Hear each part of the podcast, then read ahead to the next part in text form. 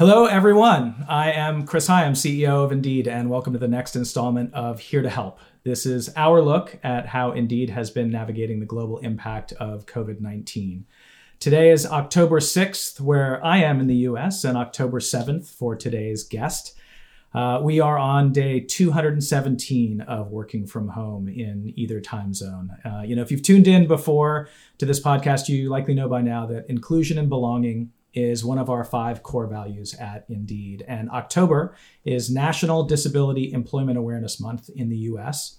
And so it's Accessibility Month for us at Indeed. And we are recognizing the work of our Access Indeed Inclusion Group, which we'll be learning more about today. And I am delighted to be joined by Aaron Waddell, recruitment evangelist in our Sydney, Australia office, and regional co chair for Access Indeed. Aaron, thank you so much for joining me today.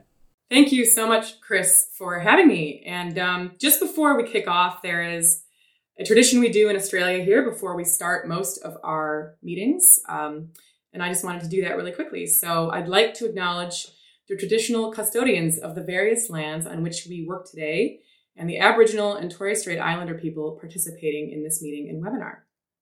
I pay my respects to elders past, present, and emerging and recognize and celebrate the diversity of Aboriginal peoples and their ongoing cultures and connections to the lands and waters of Australia.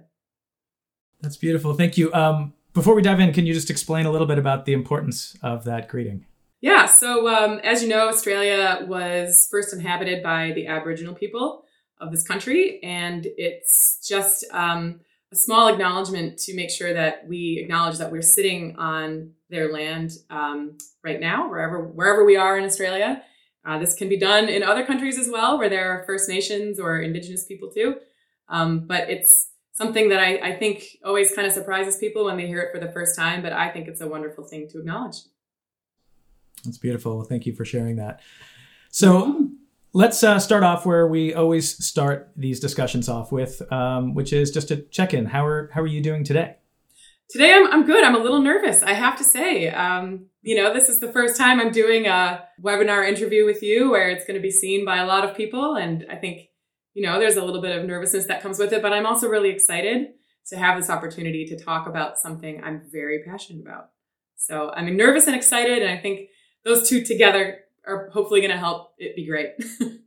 That's great. It's it's going to be a fantastic conversation. I'm really excited to be here with you today. So let's start off uh, and just back up, give some folks a little bit of background. You started your career, so you're a recruitment evangelist at Indeed. We'll talk a little bit about that. But before you started your career as a mechanical engineer back in the US, um, tell us a little bit about that. Yeah, I was. I was a mechanical engineer for nine years. I became an engineer because I loved how things work. I was always fascinated by technology. Uh, and I loved to know how things work and how you know, if you take something, you take it apart to see what was going on under the hood. Um, and so I went into engineering um, when I was straight out of college, and that's what I that's what I did in my I call it my previous life, but I honestly think once you're an engineer, you're always an engineer. So so my previous career was mechanical engineering, yeah, and I worked in um, I started off in automotive at Nissan, which I know uh, Australians say Nissan, and I think they say something else in the UK. But I say Nissan because that's how my Japanese coworkers pronounced it. And uh, when I left uni, sorry, college, um, I went to LA and I worked at Boeing on satellites. And so for me, it was really shift in, a really interesting shift in industry because I went from a product that I could touch and sit in and test myself to something where you don't actually know if it's working until it gets up in space and you test it from the ground and that was hard. It was hard to go from a tactical role to a non-tactical role in the engineering field. And then from there, I moved over to another part of aerospace. I went over to the rocket engine side of things. So I worked for a company that I don't think exists anymore. If it has, it was bought out a few times called Rocketdyne, and they made the main uh, the main engines for the space shuttle. And that's what I worked on along with some clean energy initiatives back then. And so that's that's really where I started, and I did that until about 2011 when I moved here. So I I did have a pretty decently good career as a mechanical engineer, and and yeah, I and then I switched. I I, I identified that something was missing in my in my in my day-to-day life you know you spend a third of your life at work and if there's something that's not making you happy in that third of your life you know you you can either keep going and hope something changes or just be miserable or make a change. And what i identified was missing in my day-to-day role was people. Um, i love people. I have a big personality. I wanted to work with more people instead of machines. And that's when i sort of put my plan into motion to get a master's of business uh, and I ended up going into marketing so that I could start to work on the more human side of things instead of the mechanical side of things. I decided that if I was going to do my MBA, would be fun to do it abroad. I had come here uh, as on a vacation back in 2009. I'm a scuba diver, so I wanted to come and dive the Great Barrier Reef, like most people that visit Australia for the first time um, want to go and check that area out. And when I came here, I really fell in love with the country. I was here for like a month. I had never backpacked before, so it was kind of like my my first and only backpacking experience. And I really fell in love with it. And when I was looking at places to do my MBA, I noticed that there was a, a university here in Sydney that had kind of what I was looking for at the price point I was able to afford. And and then I did it. I took it was a big leap to step uh, out of your career and move to a foreign country at the same time, but I did that in 2011. And um, and that's how I came to Australia. And that's how I'm still here after nine years. So, so you finished the MBA. You later ended up at Indeed, and you are a recruitment evangelist. For those people who don't know what that means, what do you yeah. do? a recruitment evangelist, yeah, that's a, I have to explain this a lot because evangelist is everyone has a different idea of what it is. But essentially, a recruitment evangelist uses insights and data to work with our clients to help them either understand their performance on Indeed and to optimize it better, or to understand Indeed in general and to further their partnership along with us so that they can understand how they can get the most out of that partnership.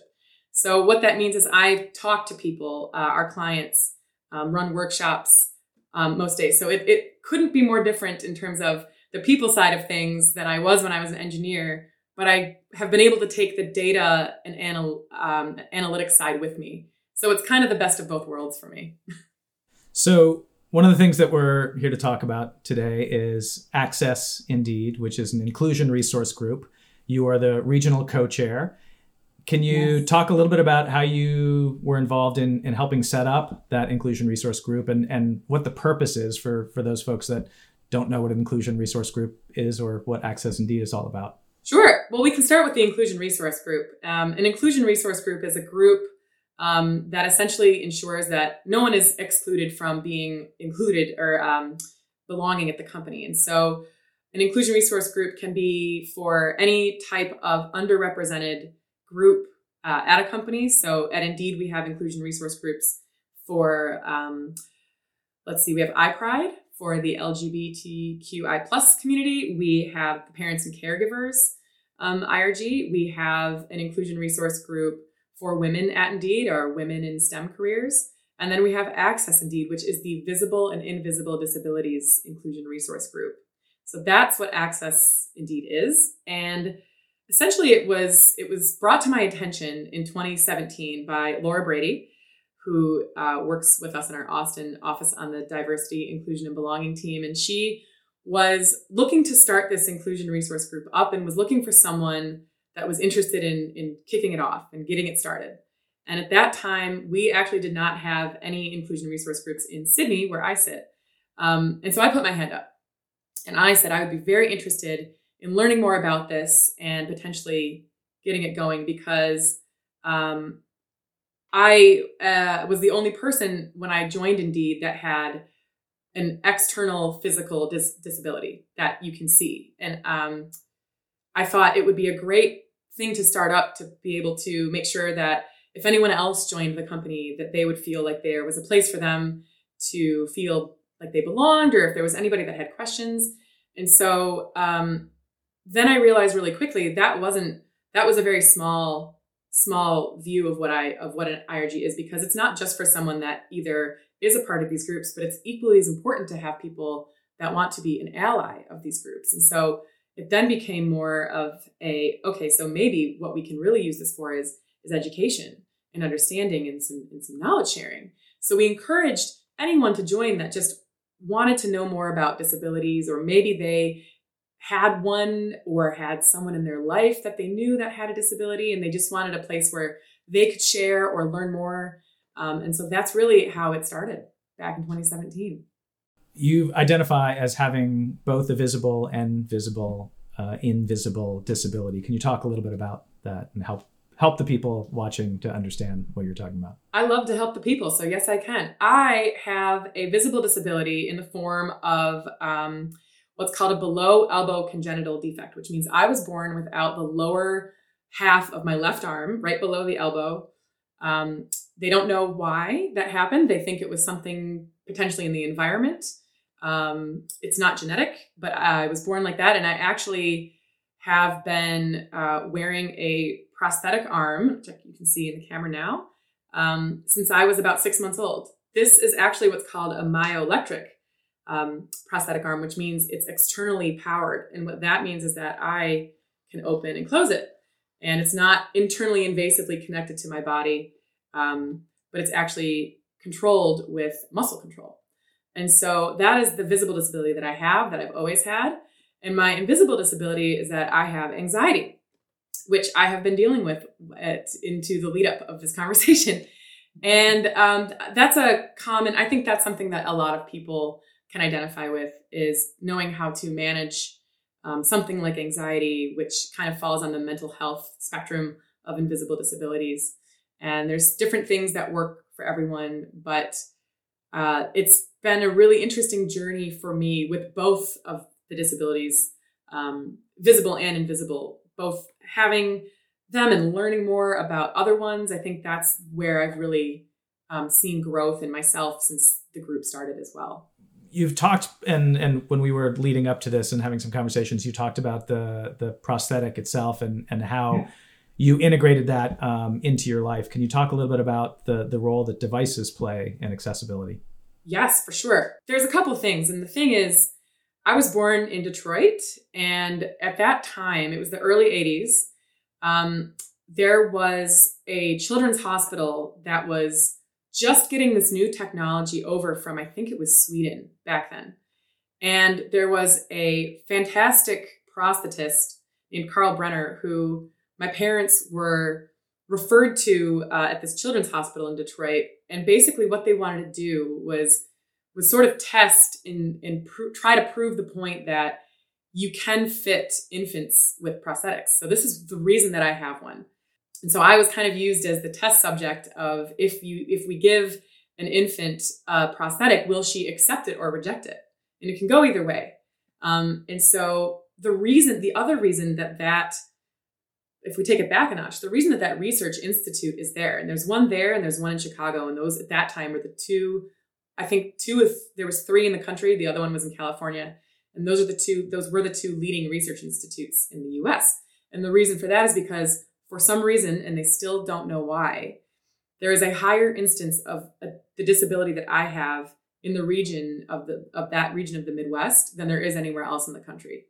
And so, had I been born somewhere else, maybe I wouldn't have this disability, or had I been born with this disability somewhere else, I probably wouldn't have been offered the opportunity for a prosthetic. And so that's why I have one. But the point I, I would really like to discuss is that if you if someone that you know or if someone is born with uh, the same disability as myself, if they're missing a limb or if they have some sort of limb difference, which could be a deformity or anything, a prosthetic, uh, it can work for some people. It, it, it might not work for other people. And it's really a testament to the of how well humans can adapt to whatever they're used to. If, if I had grown up without a prosthetic arm and I had just never had one, I probably would have just as happy and of quality of life as I do now. It's just however you adapt to your surrounding. And so that's why I have a prosthetic arm, which I think is kind of interesting. It's just a complete product of where I was at the time that I was born and what the what the availability was and um, but I think there's a lot of people that probably see people that don't have a prosthetic and I think the message there is that if they don't have a prosthetic, they're probably doing just fine. I, I want to talk about uh, October is National Disability Employment Awareness Month, but actually, before we dive into that, I want to go into one of the things that we talked about the the definition of a disability. So, I mean, you've already mentioned a, invisible versus visible, and, and there's a, a number of different things. Could you just talk about what what we think of as a disability? Yeah, I totally can. And I think what I'm going to do is use the definition that I've seen here in Australia from the Australian Network on Disability. I think it's a really great, full encompassing one. And basically, what they say is that a disability is any condition that restricts a person's mental, sensory, or mobility function. It may be caused by accident, trauma, genetics, uh, disease. It can be temporary or permanent, total or partial, lifelong or acquired, visible or invisible. So I think that kind of gets everything in there. And I think that's a really important thing to understand is that anybody can become dis- disabled at, a, at any time. That can happen. Um, but also, a lot of people probably have experienced some level of disability, whether that's when if you've broken a if you've broken an arm and you can't write anymore with that hand, if you've broken a leg and you can't walk for a little bit of time, any you know, there's things that um, that a lot of people have experienced that they've probably had a little bit of uh, you know a, maybe a temporary disability for a little bit of time. But I think that that's a really great way of um, explaining what a disability is. With that in mind, then um, we recognize in the U.S. National Disability Employment Awareness Month.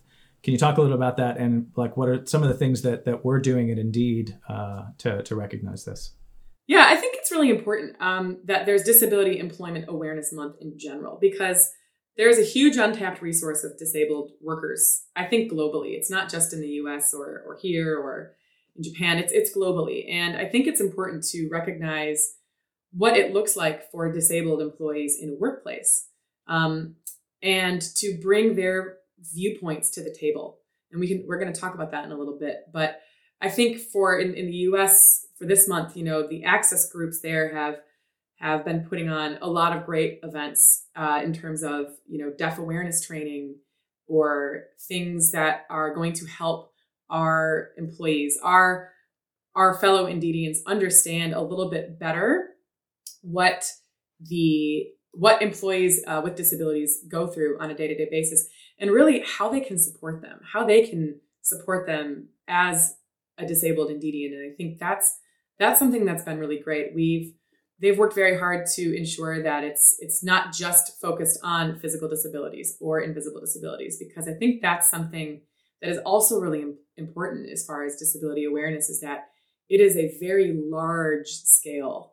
It can affect anyone of any race, gender, um, anything. And so it's it's really one of those things where there's a lot to the story, and it's just making sure that you're trying to tell as much as you can and make sure that people are getting the best view of the scope of, of disabilities. And I think the access groups have been doing a fantastic job of coming up with ways ways to do that where it's not just um, it's not just about education but it's also about participation and, and sometimes fun and so that's what that's what access is aiming to do during this this awareness month just to put some of the scope in perspective can you talk a little bit about the numbers when we talk about uh, disability in general and the diversity within it how, how many people are we talking about it is. It's a it's a larger number than I think I expected. Globally, it's about a billion people uh, that live with some form of disability. That's 15% of the global population,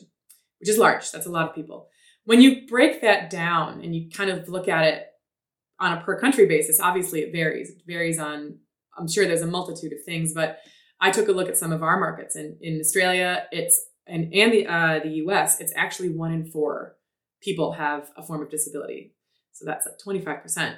It's 19% in the UK, it's 13.5% in Ireland. Um, these are not insignificant numbers when it comes to the amount of people of working age that have disabilities. That's a pretty high amount. And the, the other thing that is important to is important to talk about is um, that it's that's right now. This number can change because, as we said before, someone can become disabled. Somebody can acquire disability as well. And so that number I expect um, will not be the same next year or the year after. I think it's probably going to change as time goes on. And so it's something that I think when you first become aware of, of just how many people are living with a disability, it's it's kind of staggering when you think about if if if the thought if you know the first thought of on people's minds is oh well somebody with a disability is somebody that's in a wheelchair or is blind or deaf or missing a limb there's so much more depth to it and that's where you start to see those numbers come in. So so given that then it's pretty clear that most people will either at some point in their lives experience or have someone very close to them experience a, a, a permanent or a temporary uh, disability in their lives. So how how should people think about that? How, how does that shape our thinking? I think that's something that if, if we think about how we experience life no one experiences life the same way. And so if we think about the fact that, okay, most people will experience disability at some point in our life, it, it comes down to, you know, is it going to be, is your first experience with disability going to be you, or is it going to be a loved one or a friend where you might have to support? Um, is it going to be one of your um, coworkers? I think it, it comes down to how are we going to go forward into the future to make sure that our friends, our loved ones, our coworkers, um, our families are not left behind because of a, dis- a disability or um, a condition that they have. And so that really comes back to inclusion and making sure that people with disabilities have a voice uh, at the table, uh, a voice and a seat at the table, and that their perspectives are taken into consideration when it comes to almost all facets facets of life in terms of um, getting around. If you live in a city where there's trains, can they actually access the train platforms? Um, products. Is somebody if somebody is missing or if they're blind or uh, missing a limb or if they're blind or there's some other disability there are they going to be able to use a physical product like an, uh, an apple watch um, is someone going to be able to use a website with a screen reader it's things like that um, and then if you look at the invisible side of things you know, if there's someone that's on the autism spectrum, are they going to feel comfortable walking into an office? Are they going to feel supported going to school um, with their friends in the way that it's currently set up? And I think the thing that really stands out to me is that it shouldn't be people with a disability, and, and this is what it has always been, trying to fit into the world around them. It should be a collaborative effort to make sure that they are included in in the environment that they thrive in so that everyone can participate and be them be their authentic selves without having to worry about what might happen next. Obviously as a as a business one of the things that we think about when we're thinking about is inclusion um, is trying to understand what are some of the issues that people face with a disability in the workplace in, in particular. So what, what are some of the key things that we should be thinking about being aware of there's a there's a couple of things here, and I'm so glad you asked that question because it's a great question. Um, and so the first thing we can start with in a business is I think the assumptions. I think that there are a lot of people that either see that someone has a disability or they hear that someone has a disability and they assume this, that, and the other. Oh, well, you probably can't do that because you have a disability. Or, oh, you know what, we won't, we won't um, invite you to this because you know you're probably you're probably not going to be able to do it. Um, but the reality is that pretty much anyone with a disability doesn't want to feel like a burden. They don't want to feel like a burden. They really don't want to be treated differently which kind of brings you into the microaggression side of things. And what that can look like and this has happened to me um, is when people say oh you have a prosthetic arm so you can live a normal life. And i'm like well i mean what is a normal life? We all live our own version of that. And I think people's versions of normal lives is just like them, right? Like if I'm not missing a limb, then you can live like me, which the reality is even if I didn't have a prosthetic arm, I could do the same thing. But then the other thing is that it's it's unconscious bias in terms of if someone is going for a job, uh, they the hiring, you know, is the hiring manager going to have an unconscious bias towards them if they have an, uh, a disability of some kind? And I remember when I joined Boeing um, back. It was my very it was my first job, uh, my first full time job as an engineer, and and someone came up to me at an event and said to me, I was brand new. I was really excited to be there, and someone said to me, "Oh, you're a woman and you're disabled. Well, you got hired because you ticked their diversity box." And like nobody really wants to hear that, but it gave me this complex of, is that why I got this job? Is that the reason I got this job? And I mean, I carried that with me for years because of that tiny little comment, which might have been a joke, I'm not sure. But it did put the seed in my head in terms of did I get hired for that job because of this? And um, that comes back to the the assumptions of on the other side of, you know, am I being treated like this because they think this? And so um, there's a lot of things in the workplace that need to be considered in terms of making sure that disabled people are included. So that obviously in the business that Indeed is in, which is helping people get jobs, this is an area that can be particularly thorny. Um, there's a big question often about disclosing a disability in an interview, and it's something that that's talked about. And we that was actually one of my first interactions with Access Indeed was asking a question about a, a good friend who had a nephew who was struggling with whether or not to disclose his disability as part of the interview process. So, what are some of the perspectives pr- perspectives on that, and and how should employers think about that? So that's that's a great question. I think I think I, I can speak from my own experience first, and that is that as soon as after that interaction I had with that person at Boeing, I never disclosed mine going forward because I had a thing in my head where if I ticked that yes I have a disability box and I did get hired, I would always think that was the reason why. So I didn't disclose until I would get to the interview um, because with my the really the only accom so if a disabled person needs what's called an accommodation or they need something to help them do their job we call it an accommodation. For me uh, the only thing i need is a keyboard like this that is has really flush keys because i type with one hand and i have to have it offset to the right a little bit but if it has really deep set keys my fingers can get stuck when i'm typing.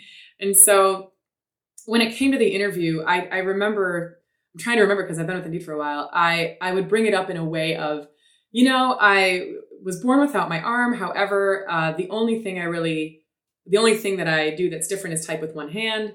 And actually, I don't think I made an accommodation request until I, I was hired at that point. That being said, um, it is a personal choice for everyone. It's a personal choice um, whether they want to disclose at the beginning in the interview uh, or not. I I'm of the belief that people with disabilities should really own it and really be be proud of it. And I don't think there's any shame in disclosing a disability.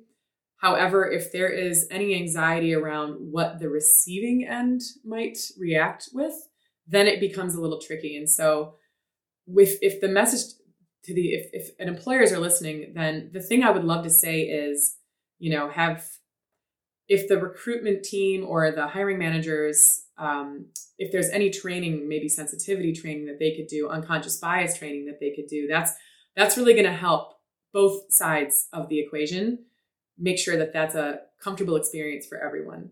Because chris if we go back to your friend who uh, had that question it was a it was one of those things where if you're uncomfortable disclosing and then you do and the person that you tell is uncomfortable hearing it it's probably not going to be a great experience for for either party.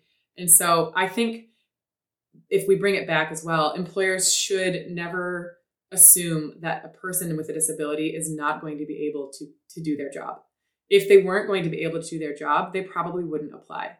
And so i think to try to remove as much unconscious bias as possible and i know that's hard because we all have it we all do it it's just part of human nature. Um, but I would say to bring it back to don't assume and still treat that disabled employee just like anybody else that was walking through that door.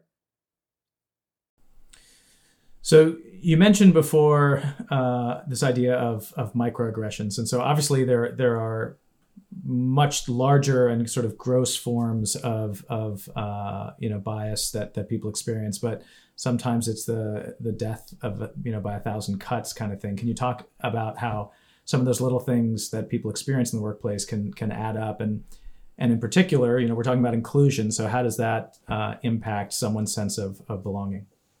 I think that's that's a great question because in the end, it is the little things that add up to be the big things. Um, and what that looked like for me, uh, especially when I joined Indeed, is that you know, we hadn't, because we hadn't had this group, I don't think the perspective of people with disabilities had been taken into as much account um, as it could have been. And that's, that's, that's pretty normal, I think, for a lot of companies. But it, it looks like when you walk into an office and one of the perks is um, like a high intensity um, interval training class, which someone like me has a hard time doing with my arm. Um, it's hard for me to. There's things I can and can't do as far as you know, like if there's some sort of crazy workout. Um, and sometimes that's not my arm; that's just me being lazy. but uh, but the other thing is is it puts you into question of like, oh, if everyone's going to go do this and I'm the only one that can't do this, you know, it's it's sort of th- that type of thinking is is is there going to be anyone excluded by the activities that we're doing by the um, by the joking around that's been happening that happens within um, teams or on the floor you know i think if we start to just kind of talk about the little things that happen to us then that really helps people understand like oh i didn't know that this affected you that way or that this could affect someone that way and that could just be somebody saying something as a joke, and I'm trying to think of one and I can't. Um, but it just it's just again more awareness and probably building a little bit of empathy into the way that we work and we um, communicate with each other. So, so you mentioned this the sort of magic word of, of empathy. Um, can you talk about the role that that empathy plays in building a more empathy. inclusive workplace?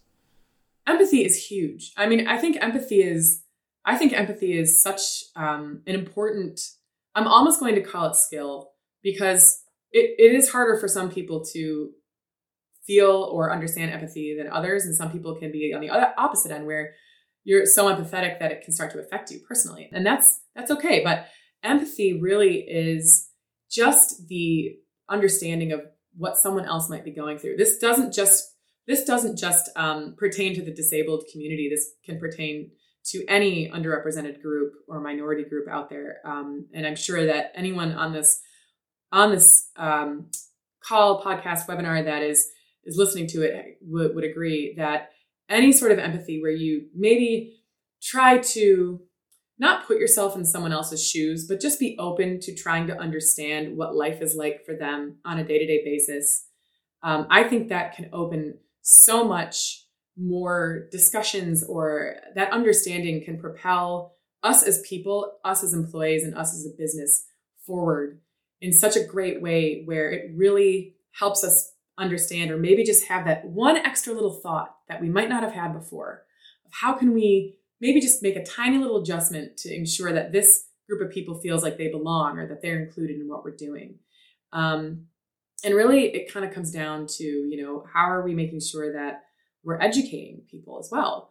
Um, and and that doesn't just go for uh, us and Indeed. This is employers probably everywhere, and making sure that they're empathetic to you know if you're. I'll give you a great example. If you're uh, if you're a woman on a team of all men and you're pregnant, that's going to be something that you're if you know unless they've had um, partners that are pregnant, they might not understand what you're going through, and it might be difficult for you to explain to them. Um, if you're somebody that's the only disabled person on a team, of people that don't have the same type of disability as you. It might be difficult or uncomfortable for you to try to explain what that's like for you. And I think the expectation usually comes into instead of it being an empathetic situation, it's okay, well you you are different and you have to assimilate into what the rest of us are like. Whereas empathy really aims to bring everyone together and foster that understanding of of what experience people are having.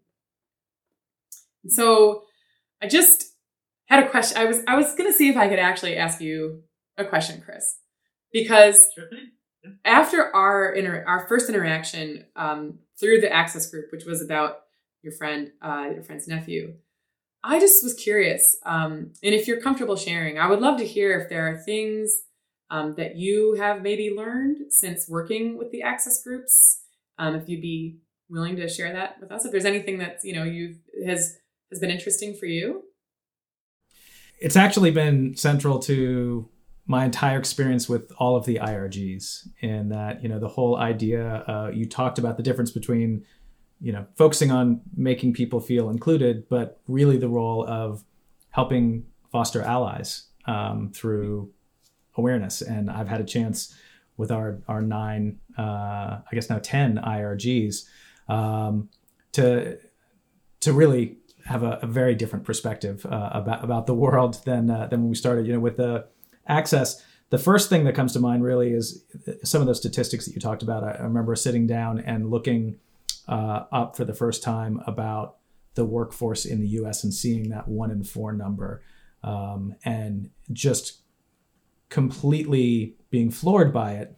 Given the fact that a lot of what we're talking about, in particular, how these things show up at work, is um, lack of representation. And so I look around, and one in four people that that I work with certainly do not have a visible disability. So number one, there's a whole lot going on that we're not aware of and that we don't know about. And number two, that there are barriers to employment that is really a huge focus of our business that that's a huge opportunity in terms of people that could be brought into the workforce if we could make a make a dent there um, the second one you know you talked about that definition that, that you read of diversity of uh, disability and how much diversity there is in there the visible versus invisible the being born versus experiencing trauma and and the wide variety of experiences that people can have with that that that's um, that really hit home in, in a new way for me. Um, and uh, but really you know the reason that inclusion is important and indeed is because we our mission is to help people get jobs and our responsibility is to is to bring a broader perspective to that work to ensure that we're helping uh, the world's employers be more inclusive in their hiring practices. And so that has really shaped the way that we think about our products. We're in in in the middle of a huge company-wide effort around accessibility, specifically for screen readers and, and other things like that, which is it's just a, amazing the things that if it's not your own personal experience that you don't think about when you're building and designing products and how much opportunity there is to help people. Um, and I guess you know the, the last thing was a, an interesting experience. You know, we had also with the Access IRG being able to to play a big role in helping us again in in the business on the outside. We had put together a, a TV ad that we were going to run that everyone was really proud of. That you know, uh, like a lot of things. Um, started with really good intentions. We wanted to sort of raise awareness, and it was an ad that that included uh, a woman who was deaf, um, and and it uh, was about her getting a cochlear implant and the people who were involved in that and and all of us not uh, being part of that community and knowing about it um, we found out kind of at the 11th hour that it turns out that within the deaf community cochlear implants are something that there is some contention around that people have kind of like prosthetics. I think people have a different experience or perspective.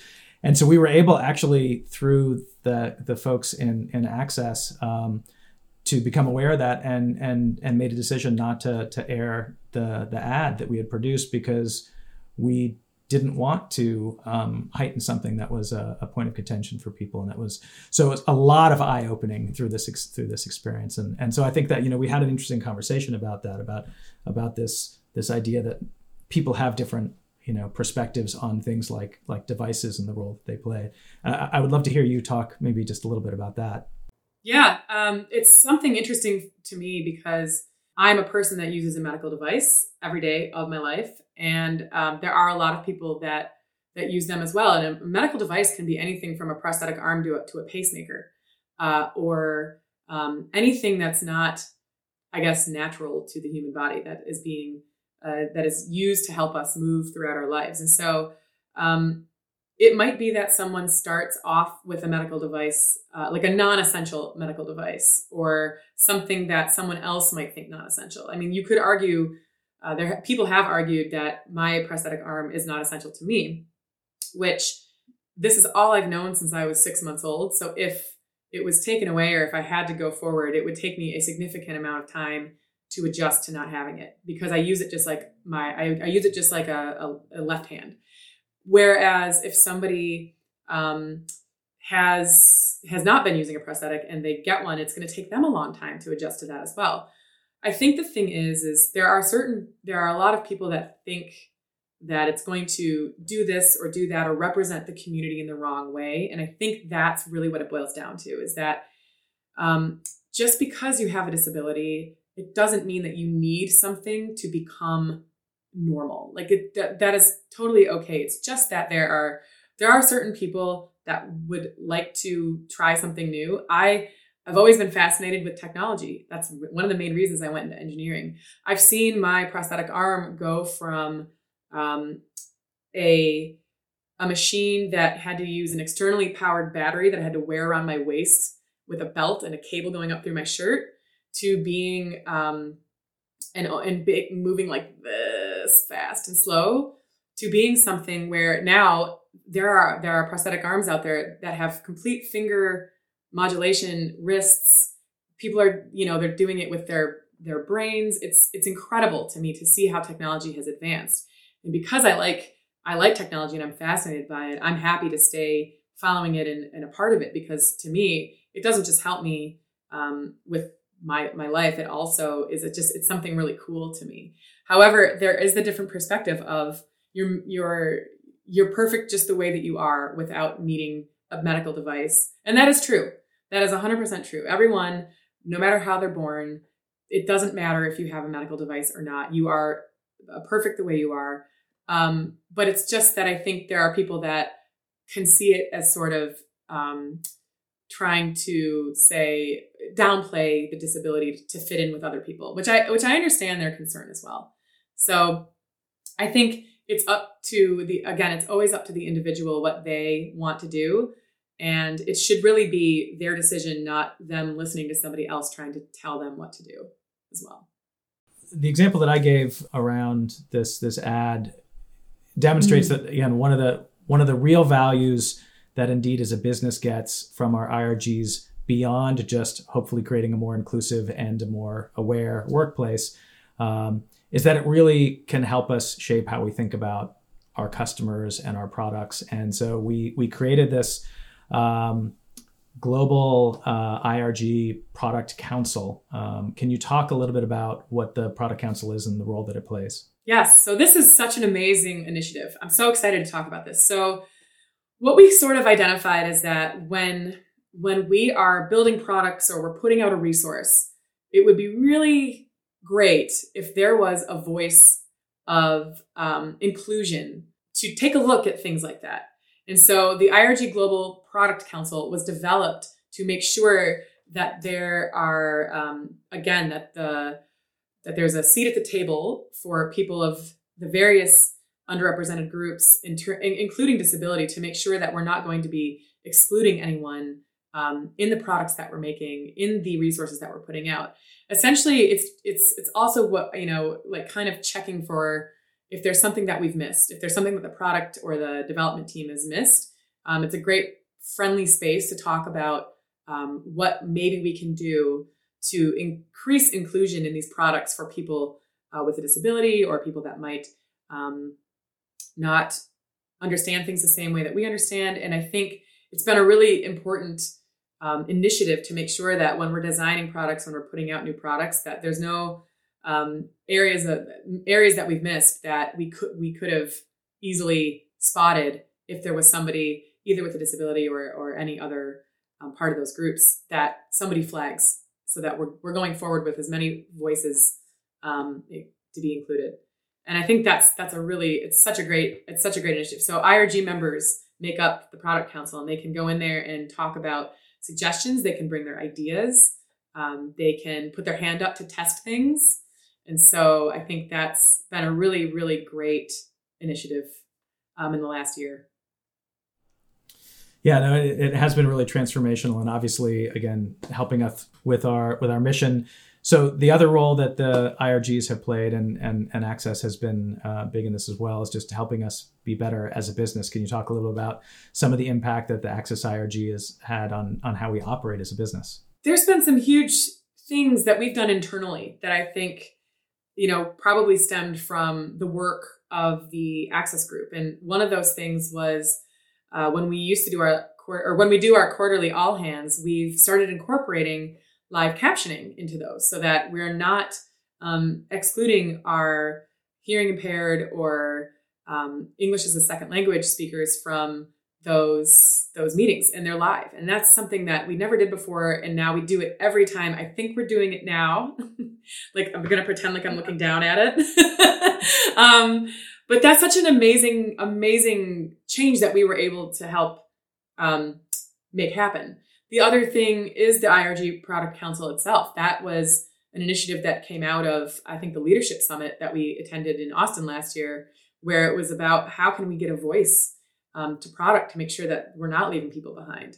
There's been other things um, in our offices that came up in terms of if doors are too heavy and people can't, you know, if there's any sort of, if somebody has an issue with strength and they can't open the door, or if there's there's a multitude of things that we've changed, I suppose, in our own working environments to make sure that people are able to work the best that they possibly can. And then you said again, like in terms of screen readers on our own website, if we have um, people with a sight disability, are they going to be able to use our website? That's a really important one because we don't want to, we want to help people get jobs. We want to really help all people get jobs. And that includes people that might not see and touch and think the way that that everyone everyone does. And so it's really been, I think, a really positive thing that Access has been able to bring to the table. And the other thing I think is really amazing is that we we we've we are an inclusion resource group, but I think there's a lot of times where we are a resource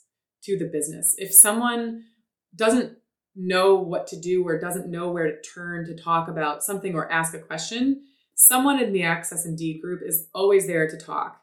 And if they don't know the answer, then they'll say, I don't know the answer, but I can try to find out who will. And so that can come down to things like, I need an accommodation. Who do I talk to? Or um, even during this pandemic, you know, I've been struggling working from my bedroom for the past six months, or I'm struggling with the isolation of being alone in my house for all this time. There's a community for people to talk about things like that and to maybe get help if they are helping a loved one or a friend or a family with a disability as well.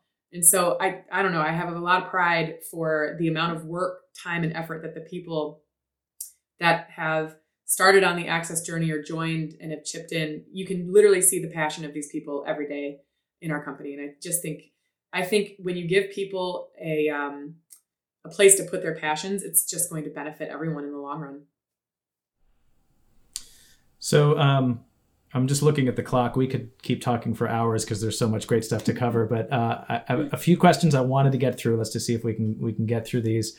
Um, so one thing that's really important, and um, if you can maybe do it in soundbite form, uh, how can other organizations become more aware and better at ensuring that they're accessible to everyone? I think it's important to first take a look internally and see if there's improvements they can make in their own business and just think about those on a larger scale. If there's things in their own business that they could make more accessible, it's going to help them retain talent, attract more talent. There's a huge talent pool out there of untapped talent within the disability community. And I think once you start small and then you think big, that can give you a scope of what uh, some of these things could be that can help make things more accessible. The more accessible that you make your company, your products to people, the more people eventually uh, or essentially that you will get coming to you or using your products because they can. So, um, one thing, you know, we, we started this whole series talking about our, our response to COVID. Um, I know that in, in Australia, um, things are a little more locked down right now than other places. Could you talk about um, the, the impact of being an expat living in Australia and, and how this crisis has uh, impacted you? That's a that's a yes I, that's a big that's a big one. But um, just to I don't know if every I, I don't think people are really largely aware of this, but at the moment in Australia, uh, permanent residents and citizens are not allowed to leave the country. So um, my family's back in Michigan. I have no idea when I can see them again. My parents were supposed to get here on Thursday, and it's really sad that I I'm not going to be able to see my family this year. Um, I'm not alone in this. Every expat in this country or anybody here that has family in other countries can't do the same thing. So we're, we've all been kind of dealing with that. Um, and that's a tough one, I think, is just that question of of when there's no light at the end of the tunnel for us in terms of when we can actually move. And actually, uh, Australia has states just like the US, and a lot of the state borders have been closed to each other. So that even comes down to a national level where there's families in uh, the state I'm in, New South Wales, that can't see their other family members in Queensland, which is just the state north of us. Melbourne just went through a really rough, like seven or eight week lockdown where they couldn't leave their houses. And that I know took a big toll on people's mental health when they literally can't leave the house or they can for one hour. And so I think that's the thing is um, trying to just stay positive and be grateful for the fact that uh, be grateful for what I do have, which is a healthy family, a great job, wonderful friends, um, and and knowing that that community is going to get me through this. I think that's that's what has been interesting. It, it's wild to see other countries where it's like life has almost resumed back to normal, and it has kind of here on a day to day basis. We can go out, we can go to the pubs, we can go to the parks, we can go to restaurants, but we still can't leave the country, which is is interesting. But yeah, that's kind of what it's been like and that and and we're just waiting for the word for the borders to open and then you can bet a bunch of us are going to fly back and see our families when we can so so with with that and and to, to wrap up um you know this has been an extraordinary uh last seven months all over the world but there also have been things that have come from this that uh you know have have given people maybe a new way to look at things. And and so you know I, I, always like to ask is there anything in this experience that has given you some optimism for the future yes because it was something so unexpected and, and it really comes back to the little things becoming the big things and it also boils down to representation matters representation matters for all underrepresented groups whether you're a person of color or you are a parent caregiver or you have a disability. And so this is something so little, but I was wa- I mean, I was watching a lot of streamed shows. I was watching a lot of Netflix. Um, you know, especially during the part of the pandemic where we couldn't leave our houses. And there was a show that I was watching where there was a woman on the show, and she wasn't like a main character. She was just one of the members of the cast. But she was she had the exact same disability as me. She literally had a below elbow. She was missing her left arm below the elbow. And it was the first time that I saw that on the screen where it wasn't like a zombie movie or um, some sort of movie where oh that person's obviously missing their arm because it's it's because of this thing right? She was just somebody working in an office missing their arm going about their business. And i've never seen that. I've literally never seen that. And to me, it was just one of those moments where I was like, that is amazing. That is amazing. And I've started to notice a little bit more, there's there's been a little bit more representation of the disabled community, whether and, and that's invisible and visible disabilities, in terms of it's starting to happen a little bit more on the screen. And what that's going to do is start to normalize it for people. You don't have to have a reason for having a disability. Some of us are just born this way, like, you know, Lady Gaga says. And and it's and it's and it's just great i was like i was thinking like how many actors out there are now going to start getting a chance at this work that they never thought they would get because of their disability which translates over to the business side of things how many people with disabilities are going to be able to start to get jobs because there's just people in you know shows or musicals or or the newspaper or something showing uh, the rest of the world that like they can literally just go about their business and operate just as well.